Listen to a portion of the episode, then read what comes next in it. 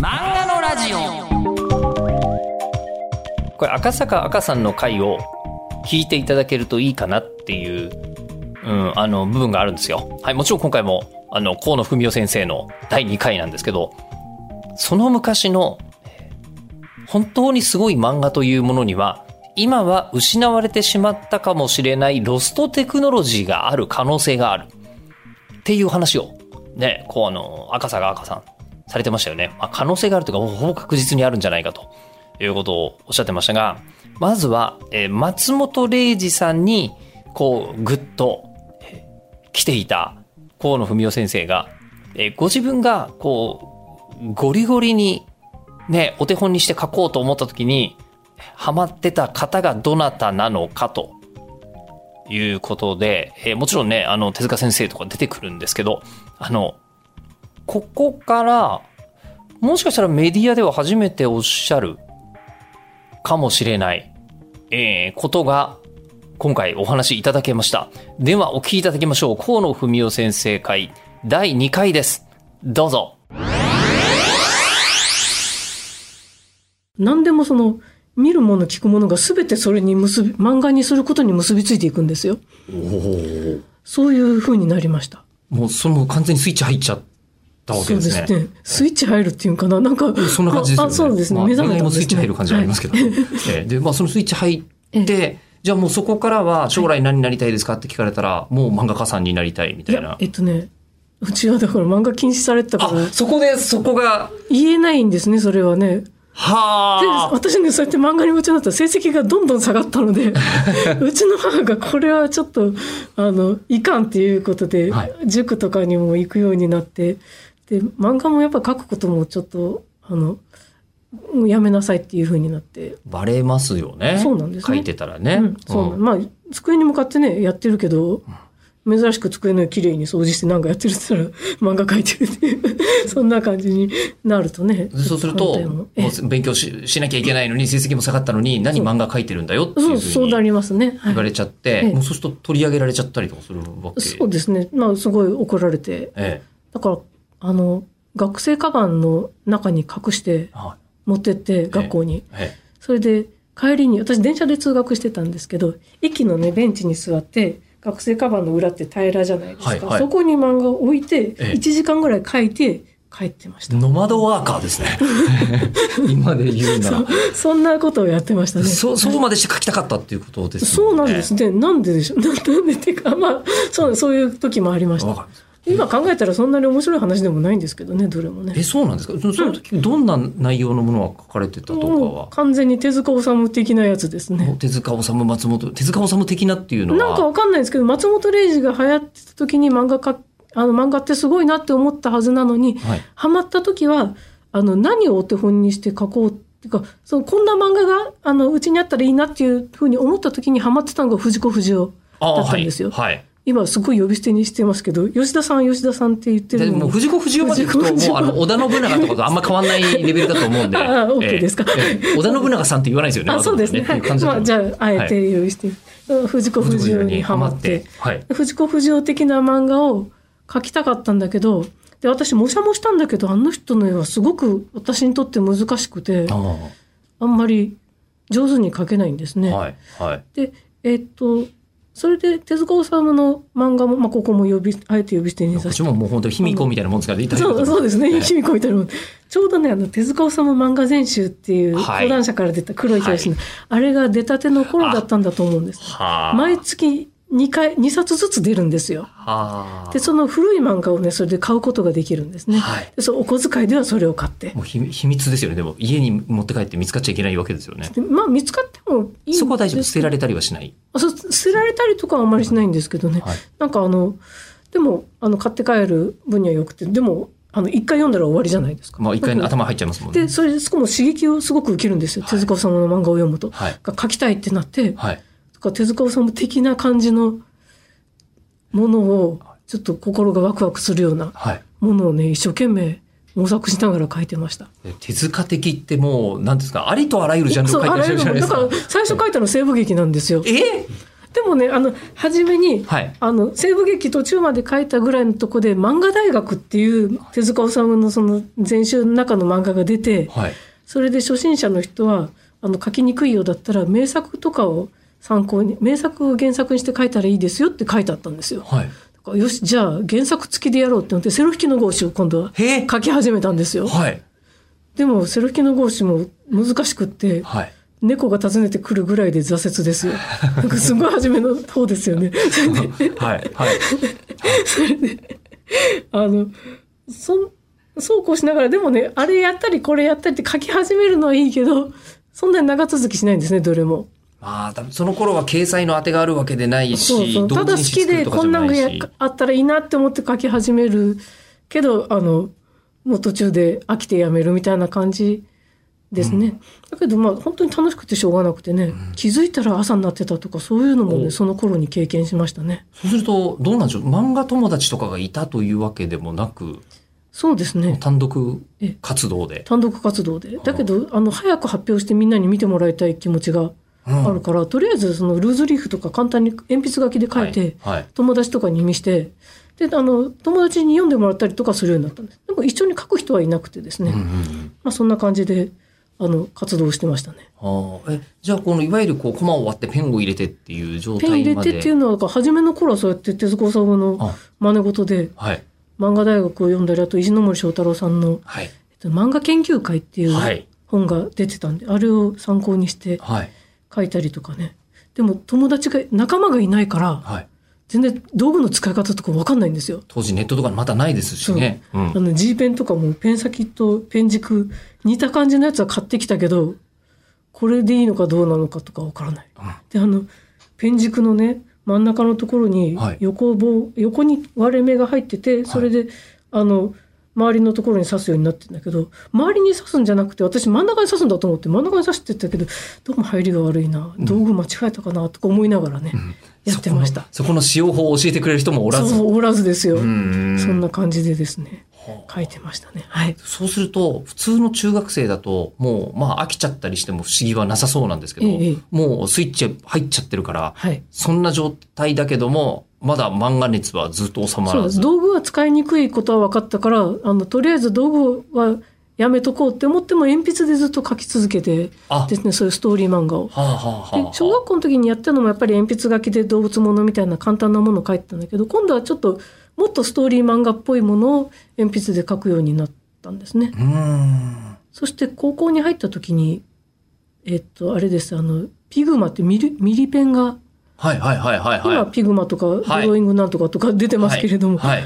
あんな感じのやつをね、美術の先生が、あの、こんなんが最近出てるよって言って、こんなんで書くといいですよって、あの、美術のスケッチとかの、ねはいはい教えてくれて、これを使えばいいやと思って、はいはいはい。それで漫画を描くのにそれを使い始めたんですね。はただ消しゴムかけるとちょっと薄くなるんですね。ああら。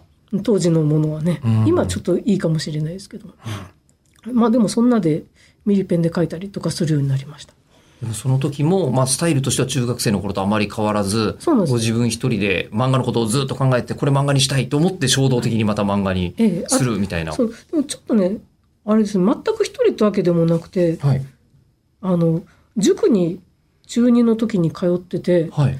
そしたらね、塾の近くに、塾って繁華街の中にあって、はい。で本屋さん、大きい本屋さんがあって、そこにやっぱり漫画コーナーがあって、で白戸三平の漫画とかがね。文庫になったばっかりぐらいの時、いっぱい小学館文庫から出てたんですよ。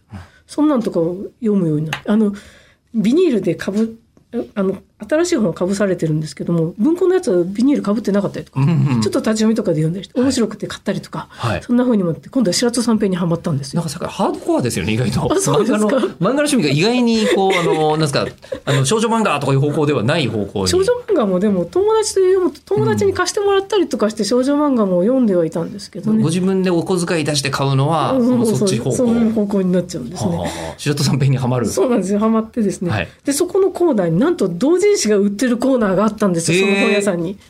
あそれを見て、はい。私もここに出せばいいのだって思って、はあ。それで友達に読ませて楽しんでいた自分のその10ページぐらいの漫画をはい。コピーを取って、はい。コピー紙を作ってはい3冊、まあ5冊ぐらい作ったのかな、はい置いてもらったんですよ、そこであ、本屋さんにですか、うんへえ。そしたらね、はい。はがきが来てですね、ある時。えじょ同人誌を作ってる人から。はい。25歳ぐらいの方だったんですけど、はいこの話は、まあ、人にあまりしたことないんですけど、はい。あの、それで、その人が、よかったら、あの、我々と一緒に同人誌活動しませんかって書いてくれてたんですよ。へえ。それで、あの、今度はでもちゃんとした、鉛筆じゃなくてちゃんとしたペンとかを入れて書かなきゃいけないですから。じゃあちゃんとしたペン入れて、その人が、そしたらね、なんか、あの、私がルーズリーフに書いてるのを見て、はい。見かねてこんなものがあるんですよって漫画原稿用紙をね、送ってくれたんですよ。おお。それでその頃、あの、えっと、同人誌用の A4 版のやつはい。ですね。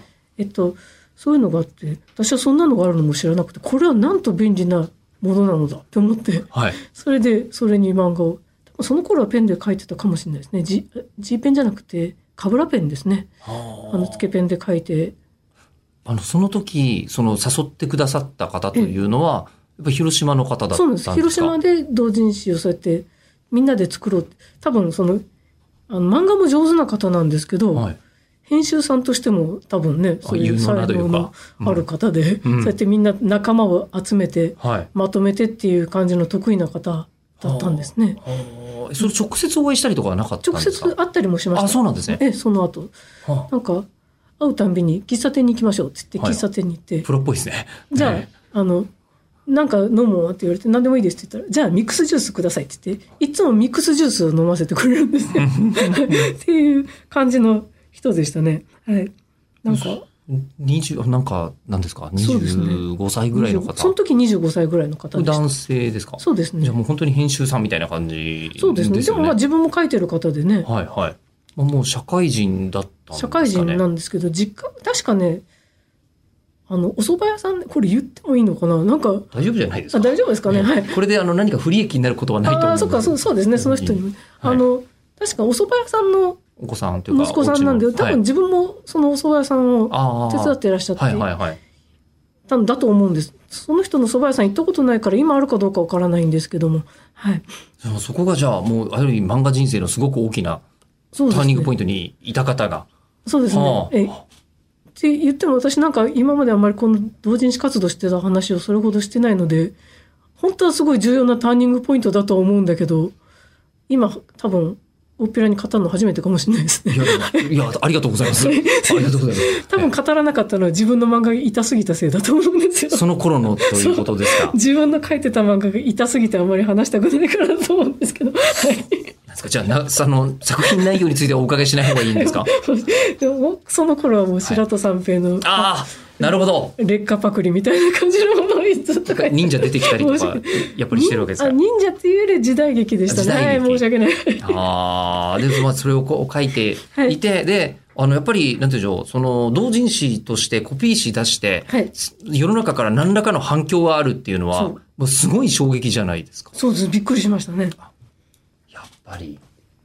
そうでもね、なんか、やっぱり書いたらみんな喜んで読んでくれるから、はいはいはい。誰か読んでくれてるんだろうなとは思ったんですよ。うん同人誌置いてても。うん。私みたいな漫画に飢えてる人が、うん、漫画なら何でもいいと思ってる人が世の中にはいて、はい。私が置いてる本もきっと見てくれるかなとは思う。売れるかどうかは別として、まあ、読んでくれる人はいるだろうなとは思ったんですね。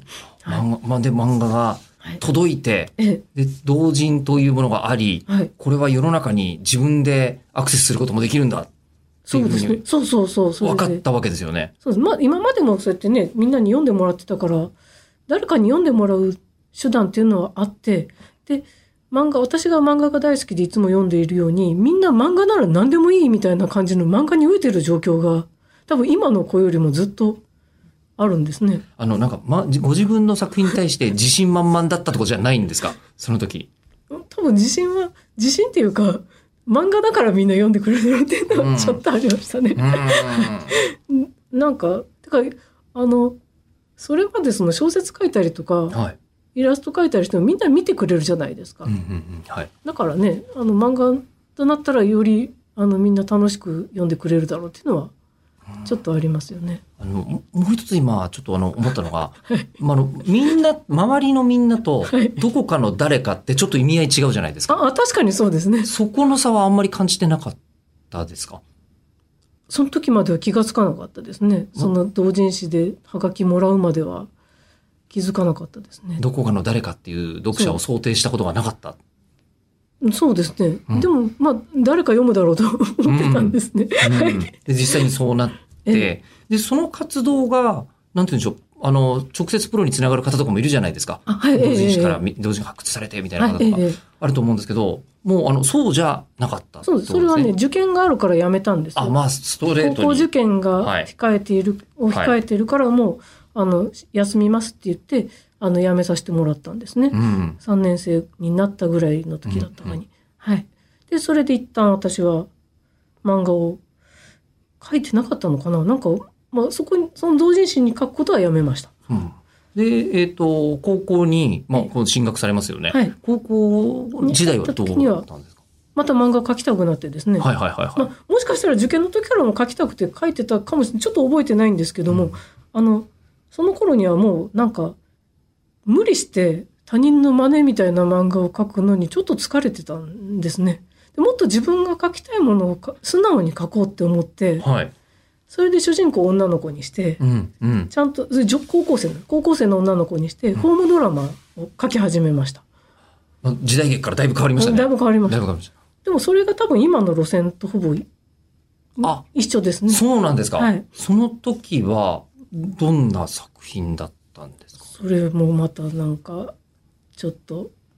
いやでもホームドラマなんですけど、はいはい、あの主人公女の子で、はい、高校生で、はい、弟がいてお父さん、うん、お母さんがいる、うん、そういう普通の家族なんですね。だけどお兄さんがある時やってきて、はい、その家の一員になるんですよ。うん、それ仙人なんですよ。中国かどっかからの宣教からやってきた仙人が、はい、ちょっとまあ人間界に修行に来たかなんかで、はい、まあすごいよく今よくある感じのファンタジーものなのかな？よくあるかどうかわかんないですけど。まあ、居候ものですね、要するに、ね。まあまあ、あの、服部くんが来ちゃうみたいな、ね、そうそうそう、まさにそれ。だから、はい、あの、はい、私がそういう憧れてた藤子不二雄の居候ものみたいな感じのもので、うん、主人公が女の子の、はいはいはい、っていうのをあの書き始めたんですね。うんで、その仙人がまたね、兄弟がいっぱいいるんですよ。ほうほうほうほう兄弟がいっぱい出る感じにしたかったんだけど、なんか、一人しか出ないまま、全4話で終わりましたね。ものすごく短いお化けの九太郎みたいな状態に、ええ、今なってますね。あでじゃあそれ、でその時は、はいもう高校生ぐらいになるとええ、プロとか考えててもあ、そうですね不。思議がないかなと思うんですけど。その頃にはもう漫画ばっかりの雑誌がいっぱいあることを知ってたし。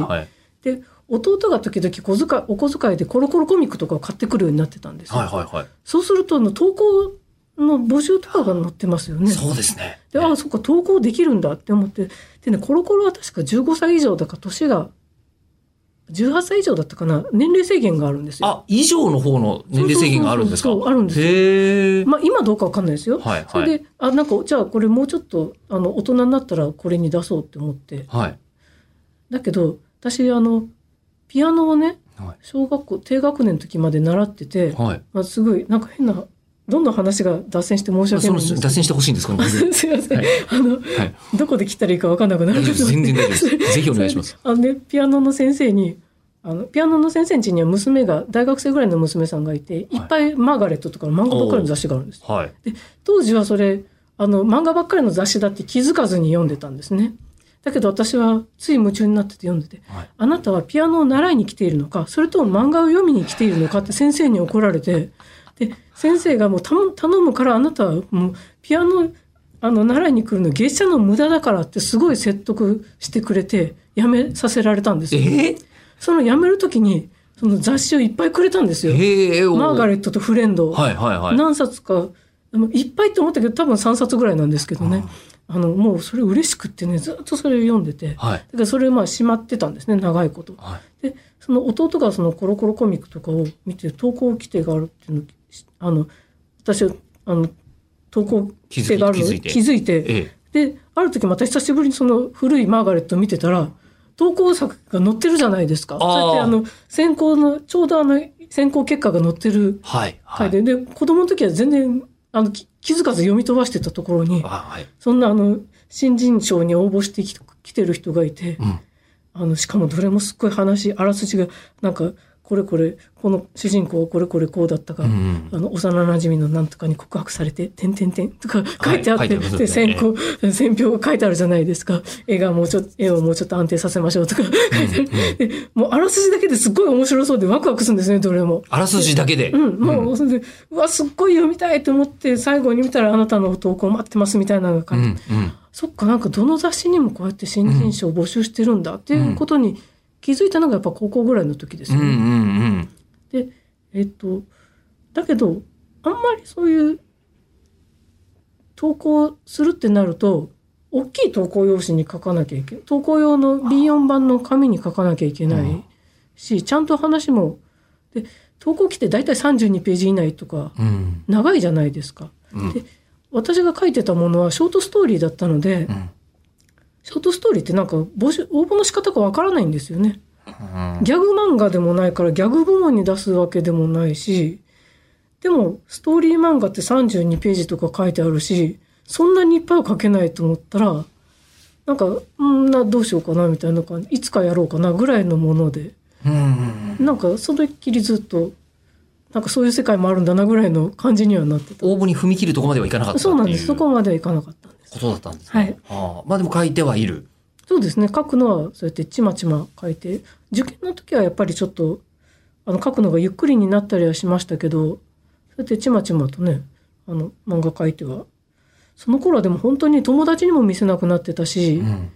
からあの中学校の時は一緒に書いてたなんかあのお人形さんみたいな人物書いてた子とかがいてみ絶対みんそしたらその子が読んでるのを見て他の子が見せて見せてって来て見せたりとかしてみんなが読んでくれたんだけど高校に入ったらそういう子が周りに全然いなかったから、うん。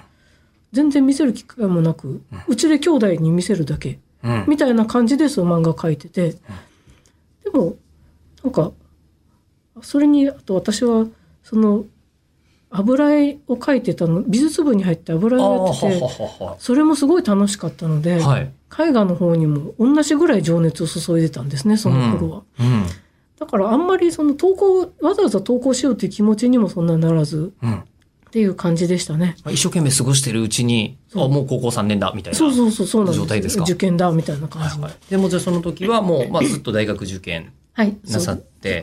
で、ここでまだ広島にいらっしゃいますもんね。そうですね。ですよね。あのうちは地元しか行っちゃいけない家だったので。あ、あの一人暮らしとかはまあ基本的にはそうですね。学生でするとかないよみたいなはい。まあ、兄弟いっぱいいるんでねあはいはいはいの金銭的にもはいはいなかなかそういう感じじゃないですね。はい、でもう広島大学理学部はい、に入学されて、理系ですね。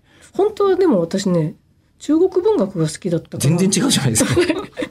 ああの中国文学も憧れてたんですね。はいはいだけどうち姉がフランス文学に文学部にいたんですよ。はいはい。で、まあ、さっきも言ったように姉がすごく目立つ人なんですよ。うんうんなのでなんかあのでししかもすごい優秀だったから、うんあのいつも絶えずやっぱ比べられるのもちょっとなみたいな感じがあって、うん違う学科がいい学部がいいって思ってはい。理学部に入る文化、文化系じゃなくて、はい理系行きましょうと。はいえまあそうですね宮沢賢治も好きだったので、うんえなんかその影響もありはいで、それで、えっと、進まれて、もう大学生になると、なんて言うんでしょう、もう例えばそれこそ編集部に持ち込みに東京行きましょうみたいなことをしててもおかしくないぐらいの。そうですねはい、ね。あの大学に入ったら今度はでも漫画家漫画描くってなると見聞を広めた方がいいって思ってたのではい。なるべく漫画じゃないあの部活をやろうと思ってサークルも。もうその時はもう漫画家になるっていう目標はもうできちゃってるってこと？いや漫画家になろうともあんまり思ってなくてその多分学校で学んだことをはい。漫画にする人になりたかったんですよ。学校で学んだことを漫画にする人？そう。あのだから宮沢賢治みたいになりたあ、いなるほど。宮沢賢治みたいにはいはい。この得た知識をはい。作品に生かす、まあ、大 SF ですからね、実は宮そうそう沢賢治。そうそれで、ええ。そうやっていつか本になってそれが誰かが読んでくれればいいなって思ってで宮沢賢治が好きだったのとあと油絵やった時はゴッホにすごいハマってたので、はいはいはい。ゴッホも好きだったけど両方とも全然生きてる間売れてないですよねそうですね。ええええなるほど。一作品ずつしか売れてないんですね、はいあの人たちはね両方とも、だから私もそんなもんだと思ってて、ええ生きてる間には多分作品が認められようとあんまり思ってなかったんでいやすね。、目標を定めるのが、まだ大学入っしたかも両方ばっかりにしては、37ぐらいで死んでるからそこから先全く何も考えてないんですよ。で 不思議なライフプランが立っちゃいましたあね。そうですね。はいはあ。えで、じゃあそれではい。サークルどうなさっサークルはあの違う部活を探したんだけど結局満研に入ったんです。結局？満研のその体験入部みたいなんだか、まあ、ちょっとお話を聞きに行くみたいなのがあって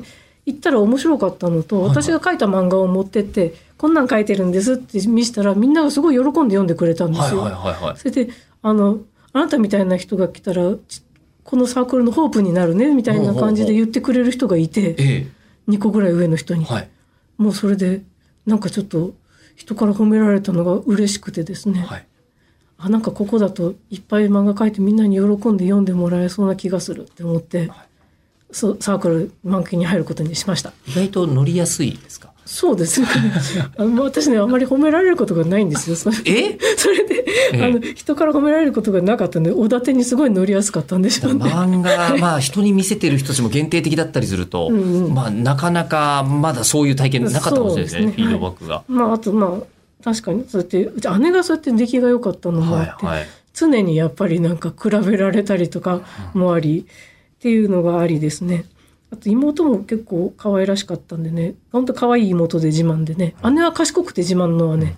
妹は可愛くて自慢の妹。ってなると私あんまり あのおいや取り柄が意外となくてですね。それでなんかこうなんか人から褒められること本当になかったんですよ。いや、でもそれ自分でそう思ってるだけってやつじゃないですか。うんどうなんでしょう。まあで昔もあ多分これには返事のしようがないと思うんであれなんですけど。昔聞いたのは、あの、ビートルズが、ええなんかこう、あの、なんか4人別々にインタビューしたことがあるらしいんですけど、自分以外の3人はなんであんなにみんな才能があってあんなに仲がいいんだろうって全員が思ってたそうなんですか？やつあるんですよ。なんかええ。聞いて、あ、そういうのってふ、あそこまで言っても普遍的なんだなっていうふうあに。本当ですね。あそこまで行ってもそうなんですね。いや、そうなんですって。ええ。ええ。で、全員が思ってたって言ってましたけど、それは、あの、すみません、別の話ですが。でもビートルズで言うと私ジョージ・ハリソンってすごい損してるなって思いますね。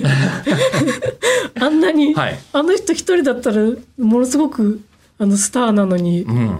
ねなんかこう、まあ、他がもっとすごい感じが隠れて、うん。っていう感じはちょっとあるなって常に思ってました。まあ、でも一人でもね、弦楽器ですごい作品いっぱい出してらっしゃいあますけどね。そうですね。本当にうんね。うん。まあ、あの、そのジョージ・ハリスンは、えっと、一回置いときまして、置いときまして、で、まあ、その時に、えっと、まあ、もう大学生までなるとええ、こ結構ご自分で何やってもおかしくない、うん、そうですね。まあ、もう年にはなってらっしゃると思うのですが。でももう呪縛から離れられないですよね。なんか、あの、っていうか私はそうやって、あの、得たことを漫画にして発表したいみたいな、そういう人生になんとなく憧れていて、うんうんで、それと漫画が大好きなことっていうのは別のことっていうか、あの、なんて言うんだろうね、その、仕事としてつなげるっていう感じ、漫画一筋で生きていくって感じではないものを求めていたので、そうか、もう、あの、頭の中にはゴッホと宮沢賢治がいるから、そう、あの、創作で食べていくなんてことは無理に決まっている、みたいな。そうそうそう食べていくっ